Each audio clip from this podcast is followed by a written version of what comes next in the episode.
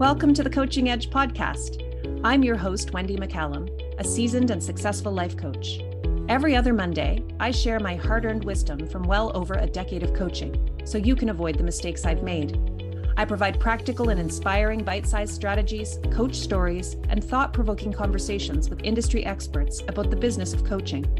If you're craving the freedom and joy that comes from building a profitable and fulfilling coaching practice, you're in the right place. Now let's get down to business.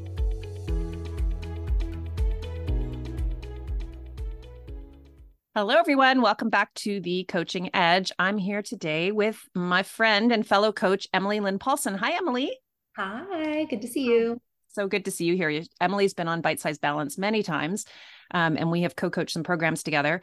But I wanted to have Emily on this podcast because uh, of her experience as both a coach a successful coach and also as an author. So, Emily Lynn Paulson is the author of two books, Highlight Real Recovery, and then her latest book is called Hey Hun Sales, Sisterhood, and Supremacy, and the Other Lies Behind Multi Level Marketing. It's brilliant. Both her books are so good. Please go read them. Um, and Emily has a big platform now on social media. And I thought that it would just be a really interesting conversation to talk about writing books as a coach and how those two things have sort of um, been intertwined for you, Emily, in the course of the last, I'd say, seven or eight years. I don't know how long you've been been at this. When was the first book published, Emily? Uh, it was published in the fall of 2019. So just a little over four years ago, it was published. Yeah. Yeah. But you were writing it obviously well yep. before that. Yeah. Yeah. So we don't have a lot of time on this podcast. It's very concise and to the point. So there's no time for us to do our usual banter. Um, so I'm going to dive right in. I would love to know um, three things that you wish you'd known about book publishing before you agreed to write a book. So I think it, it's things that I I wish I knew, but I also think I did fairly well. So um, I wish I had known a little bit more about traditional publishing before I went with hybrid publishing. Still glad I went with hybrid publishing. Um, but just educating myself just about the different options there are out there, the differences and the goals. So I think figuring out what you want out of the book is is the big thing. So if you're like I want to write a a book because I just want my story out there. That was my story. Um yeah. then self-publishing's great hybrid publishing's great um, if you you know want to be in bookstores you know you have to go with traditional publishing right so there's there's a lot of differences there mm-hmm. um, so i guess know your goal what's your goal can you uh, just uh, can I just pause you for a second yeah. just to explain? So obviously the reason I wanted to talk about this is because a lot of the coaches that I work with um, and that I know are really you know they're they're curious about writing a book. A lot of yeah. people get they like think oh this is going to be this is like a surefire way to increase my audience and you know have more get more business in my co- uh, business with my coaching practice. Um and i think a lot of people don't know anything about book publishing. Right. so i know very little just enough to be dangerous which is why i wanted to have you on here. But can you explain before we keep going the difference between hybrid and conventional and self-published? Yes. So basically there's a few way to do this a few ways to do this and there's different reasons to pick each. So self-publishing uh, you can literally write what you want and then if you wanted to go to amazon or uh, you know kdp and upload something and like sell it right? I don't recommend doing that. You know i, I recommend obviously getting an editor and all that. Um, self-publishing is just doing it yourself. You don't get paid in advance. You pay for everything um, mm-hmm. It's all it's your material and it's your cost, right? But then in the back end, uh, past printing cost, you get paid, right? Uh, self publishing, you're not going to be, you don't need an agent or anything like that. You're not going to be in bookstores. Uh, you're going to have a very limited, uh, you know, broad, like not a very broad like market, right? But good choice if again, if you are a coach and or, or uh, you know you're selling a program and you want a workbook along with it it's a great thing to do, you know, self publish. So, you know, it's for a specific reason. Hybrid publishing is kind of in between. Hybrid publishing, you pay for certain things. Um, depending on the publishing company, uh, this can be anywhere from twenty to hundred thousand dollars. And when I say that publishing is expensive, no matter what you do, um, it's true. So that was probably number two thing I wish I'd known is that you you need you need money, you need resources to publish a book, uh, and you need a lot of time. So hybrid publishing basically companies will essentially help you do the things you would need to do to self-publish. They don't pay you in advance. Uh, and they do take a cut of the sales at the end. It's not as much as traditional publishing does, so you get paid more in the back end. But again, you're not going to be in bookstores. Your uh, your reach is not going to be as far. Okay, um, but again, you're you're spending quite a lot of money to do that um, for the services, but then you're getting paid on the back end. Traditional publishing is you have a body of work, you have your book, you have your workbook, your whatever, you sell it to a publisher so you sell your information, you know, this this thing you've written to the publisher. They pay you for it. That's called an advance. Mm-hmm. Oh, and advances can range. They can be from zero dollars to some people make millions of dollars on their advance. Uh, and then they sell it. They distribute it. They do everything. You just write it. Right. And and when I say just write it, that's also very difficult. But but just just go with me here they distribute it. It has a much larger breadth where they can go bookstores everywhere, sometimes internationally. They deal with all the rights. And then you get once once the book earns over your advance. So once the book earns past publishing costs, the ten thousand million dollars, whatever you got, then you get royalties, and generally it's about ten percent of the sales. So those are the three really different uh, ways to publish um, I would say, you know, it really depends on what platform you have. It depends what your goals are, um, which which way you go. So yeah. that helps. Yeah. So in the pit, and then there are upsides and downsides to each, as you've described. Okay, thank you. Sorry to take you on a sidetrack. No, it's fine. And I've done. I will say I've done both. Again, my first book was was hybrid publishing. My second book was traditionally published. So I've gone through the process of both. Right. And so in the hybrid publishing model, are you paying for your own costs in terms of book tours and that kind of marketing stuff? And then book tours are are something the author always pays for. This is kind of a miss interesting. Like, yeah. Some um, some publishers will subsidize it or give a little bit of money if there's a big um, draw or if bookstores ask for you, but but but book tours are paid for by the author. And book tours don't really sell a lot of books. That's mm-hmm. enough like I think, misconception. It really is just if you want to connect with your audience, if you want to talk about it, if you want to kind of have something that you share on social media that uh, to to promote it, I mm-hmm. think they could be great. Um, but they're not they're not really a sales tool, and and the publisher does not pay for them. What hybrid publishing does is say, okay, it costs us this much to do this. You know, we'll do this much, you do this much, um, and you're just paying for the services, and then on the back end, you get the royalties right um, right yeah and it's going to be different for different companies so uh, so one thing i think to caveat here is there are companies out there who will say pay me this for your essay pay mm-hmm. me this and we'll put it in this book we're already doing and and then you're like cool i'll be a published author mm-hmm. be wary of that and and i've been involved in some of these um it, it's really just a way to sell someone else's book. So I would say never sign anything that doesn't give you any royalties at the end that you're paying for mm-hmm. um, just for publicity or right. just for what you think it'll like like steer clear of those is is what I've learned. Yeah, those are happening a lot for the coach for the in the coaching world. So I'm hearing a lot from my coaches that they're being approached by people to contribute chapters or essays for books. And so um, not to paint everyone with the same brush here, there probably are um, some of these that are you know great and above board and make total sense but you do need to make sure that you're doing your research and you're really um, doing some due diligence around them because um, sometimes it's just a way for someone else to make money um, yeah. Okay, so the two things so far you've identified one, that you knew more about traditional publishing before you went the other route of hybrid. And secondly, that publishing is expensive no matter what. Mm-hmm. Yes. So, you know, even I, would say traditional publishing, you can, uh, I mean, here's the thing is you have to have time to write. Mm-hmm. So if you have a day job, if you have uh, the, the advance is meant to pay you so you have time to write the book.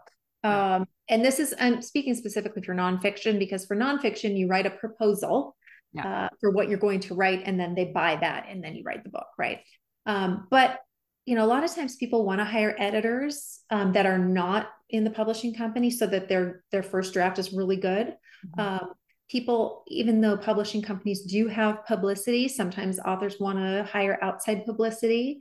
Again, if you want to do a book tour, you're paying for that yourself. So, uh, traditional publishing publishing in theory you need less of your own capital but in order to do traditional publishing you need more of a platform which probably required capital upfront to begin with yeah. so you know yeah makes sense makes sense okay what's the third thing um the third thing is uh I, I think having a goal in mind um you know which i guess you know, is the first thing, knowing what you want out of it and what you need to know to be a published author.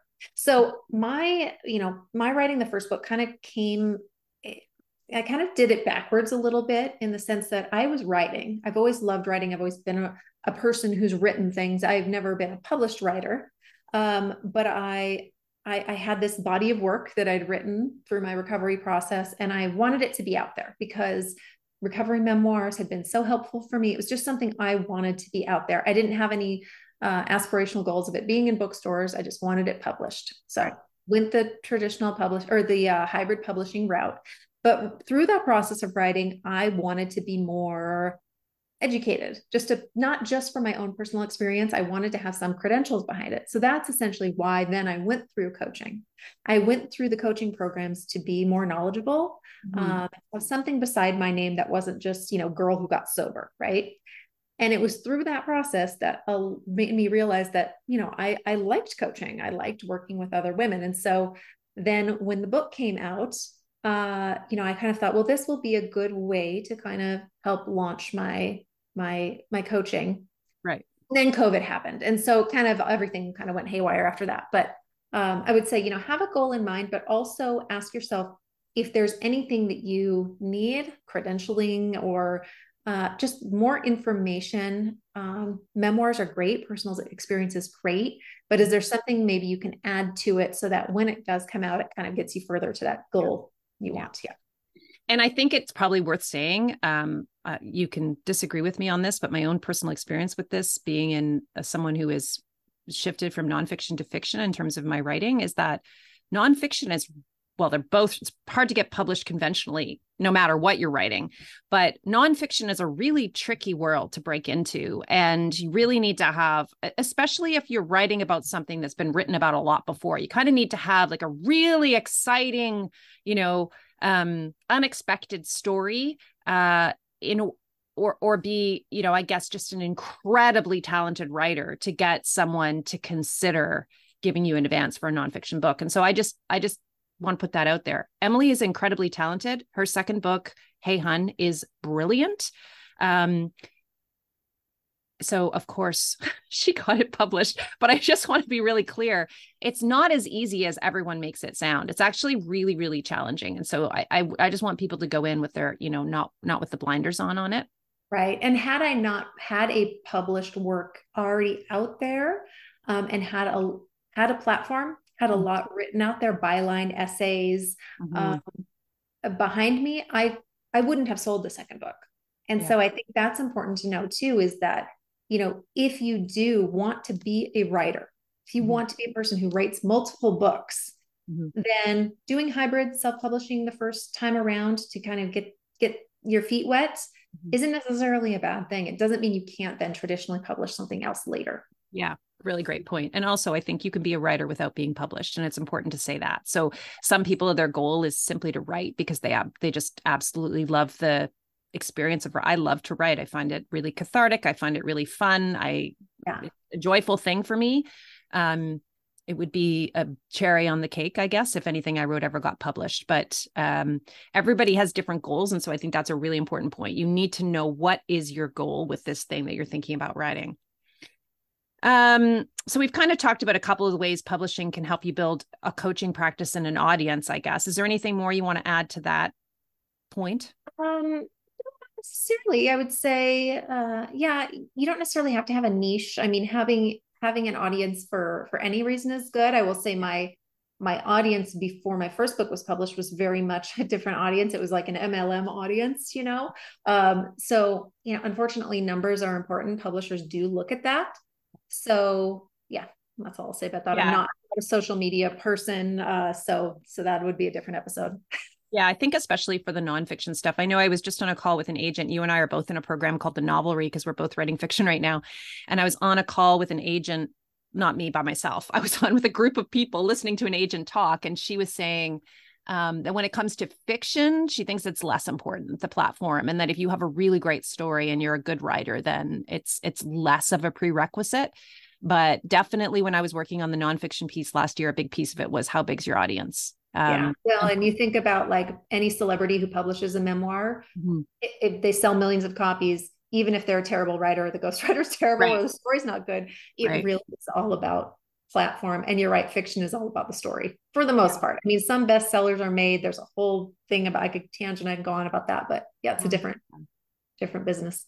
What do you think about like when is the right time to start thinking about publishing a book, even writing a book? I guess this is a conversation we have a lot in my writing groups. This idea of like, and you and I have talked about this in a different context. I think the idea for me, it's like, are you writing from an open wound or are you writing from something that's a scar? Like, I think the way that you write about things, and there can be some really great writing that comes from writing from the wound. But when it comes to being ready to actually take this thing out there and potentially get it published, especially if it's your story and it's really personal to you, you have any thoughts around timing with that? I mean, Highlight Real Recovery is such a great example of that because there's a lot of stuff in that book that's very deeply personal for you and quite vulnerable. You share really, really honestly.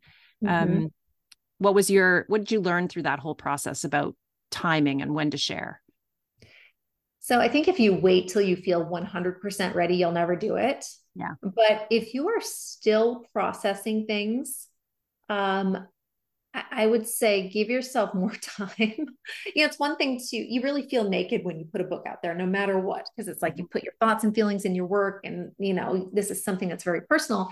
But I think it, it hits different if it's things you are still dealing with. Like, don't write about your relationship in the middle of a divorce. Uh, don't write about, um, you know, an illness when you're necessarily in, or, you know, write about it, but mm-hmm. don't publish it until you're through it. So I think do the writing. You mm-hmm. can do the writing when you're in the middle of things, but do the editing and publishing when when you're through it. Yeah, I think that's really great advice. What about finding an agent? I know this is a real challenge for most mm-hmm. writers, and um, I don't think I was really of as I don't think I was aware of how hard it is to actually get an agent to even open up the thing you send them and read it. Yeah. So, you have any tips on that? Yeah. I mean, agents are so, they get so many emails. So, the first thing I would say is please don't um, bother every author you know about who their agent is. Like, it's, it's a, it's really, that's really annoying. If you know a writer personally, um, you know, like Wendy, if you know, you publish your fiction book and and I say to you, and you, you know, we trust each other, we know each other's writing. And I said, Hey, do, would you ever do an intro with your, uh, your agent? Yeah, sure. Let me read what you have. Yes, for sure. Mm-hmm. That those relationships are great and utilize those. Mm-hmm. So ask yourself who is in your circle, who you know well, not just who you're an Instagram friend with or whatever. Um, you know, make use of those connections. Okay. Mm-hmm. So that, that's where I'd start. Then I would go to books that are like the ones you're writing or authors who are like you um, and then see who represents them, read about them, and then you can query them. You can also look at Publishers Marketplace, which is a whole database of who represents everybody. Um, there's a site called Manuscript Wishlist. Uh, I think it's just I, don't know, manuscript wish list, just Google it. Um, but you can see there are certain things that some agents are specifically looking for. Uh, look if that, you know, if, if, your book fits any of those things. Um, but then when, when you are querying, so basically you find an agent, you query them uh, and look at their query requirements on their website. They will all have them. Um, just just follow the instructions. Don't just do a cold reach out. Don't tag them on social media. Like don't don't don't do that. Like have manners and um, do it do it the right way. yeah, that's really yeah. really important. Um, and you know the other thing that I've learned is that uh, both agents and I guess publishers, like they have their they have their wish list. They have the things that they the pro- types of projects that they want to be working on. But they also oftentimes just because they want to be working on that type of project even if your project's fantastic if they're already working with an author who's written a project just like that then they're not going to take on another author um, probably who's who would be potentially in competition with that other author. So it gets really really tricky. And i think that the thing that i've um, I've learned by listening. I, by the way, I have not had the courage to do any of this yet. So I am speaking from like as someone who's done none of this. Emily has done all this stuff. But what I've learned from listening to other authors talk about this process is that you really just have to, you know, steel yourself for it and and know that you're going to send out emails all over the place, follow the rules, and you probably won't hear back from the majority of them. Yeah. Um, and most of the things do hear back from will be rejections, but that's yeah. part of this process. And it's not always a personal reflection on your writing. In fact, a lot of the time, it's not at all. It's not. And I will say, I sent, I, I kind of lost count after 80. I sent 80 queries to agents for, for Hey Hun. I heard back from probably a dozen. Um, I had calls with two of them and I had one who was really interested, but had taken on too many projects at that point, and she didn't have time for another agent. We're still, or another uh, work, uh, and we're still connected. Like I sent her the book. We're like, you know, so like I built a really good relationship with that agent who is not my agent. And mm-hmm. these two others who I talked to didn't end up taking me on because we just didn't, they weren't the right people for the project. And so from those 80, you know, I got an agent. so, yeah. Yeah. Yeah. it's really it's really interesting. And for me and we were talking about like do you have a good friend who's a writer who actually you trust and they trust you in your writing? And if you have that then by all means work that.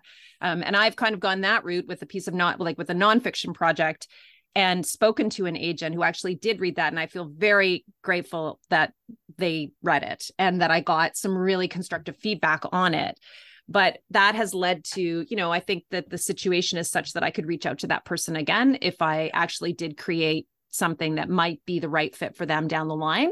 Um, so I think it's just really important to be managing the relationships, always showing up in a really professional way, following the rules. I think those are all really good, good um, tips. And then, um, but also uh, put your hard hat on because it's probably going to get bumpy.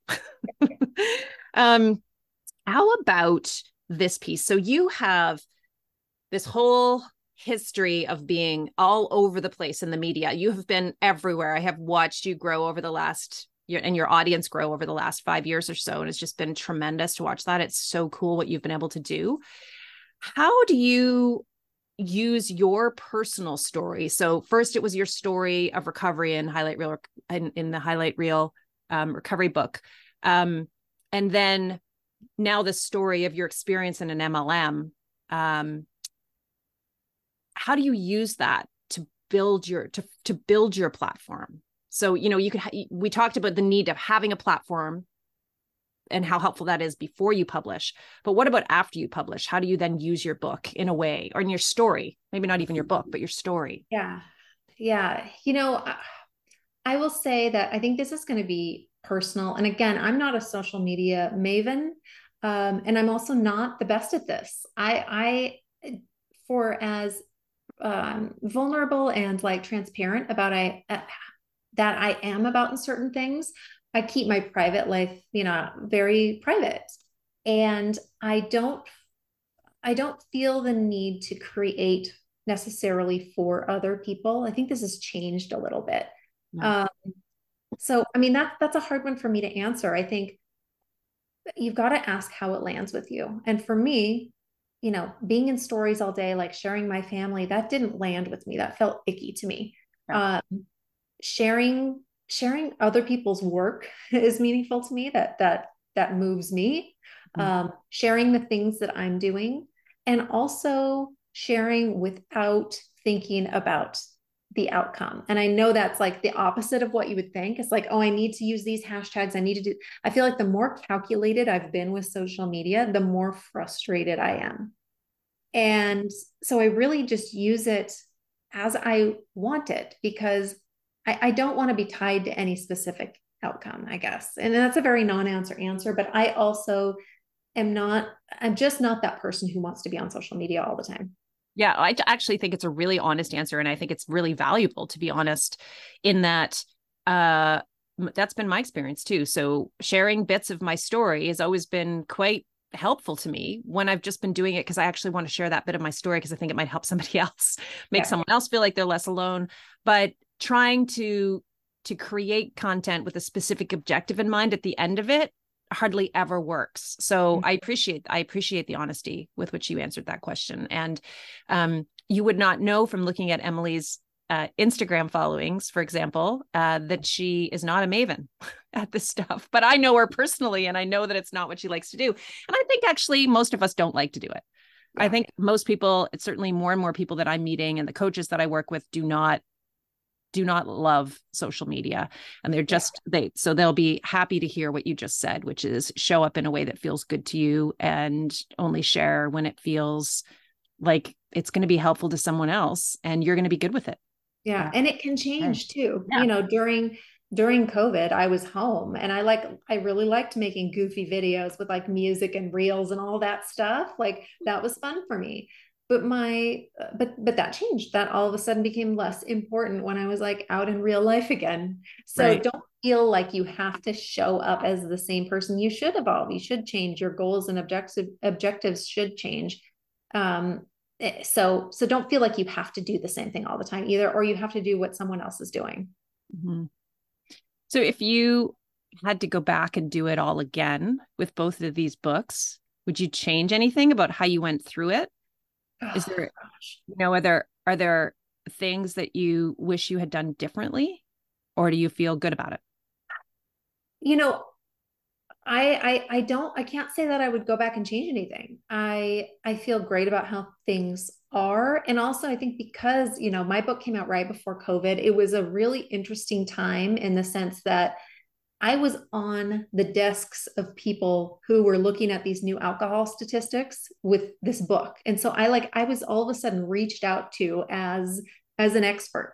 Right. Right. And that led to creating Sober Mom Squad and all these things and being on all these platforms that was never something I intended. It was just the way things worked out. So I would say because I wrote what I wanted when I wanted to, and it was out there, then that that was able to happen. You know, and and that in a way it was kind of just dumb luck, but also you never know what opportunities are going to come out of it. Just make sure it's something you really want out there and make sure you know you know how much work it actually is to write a book like i i, I kind of giggle when people are like oh i've never had the time to write a book i'm like okay, you know, it's not time's not what I have either, but you have to want to write. You really have to want it.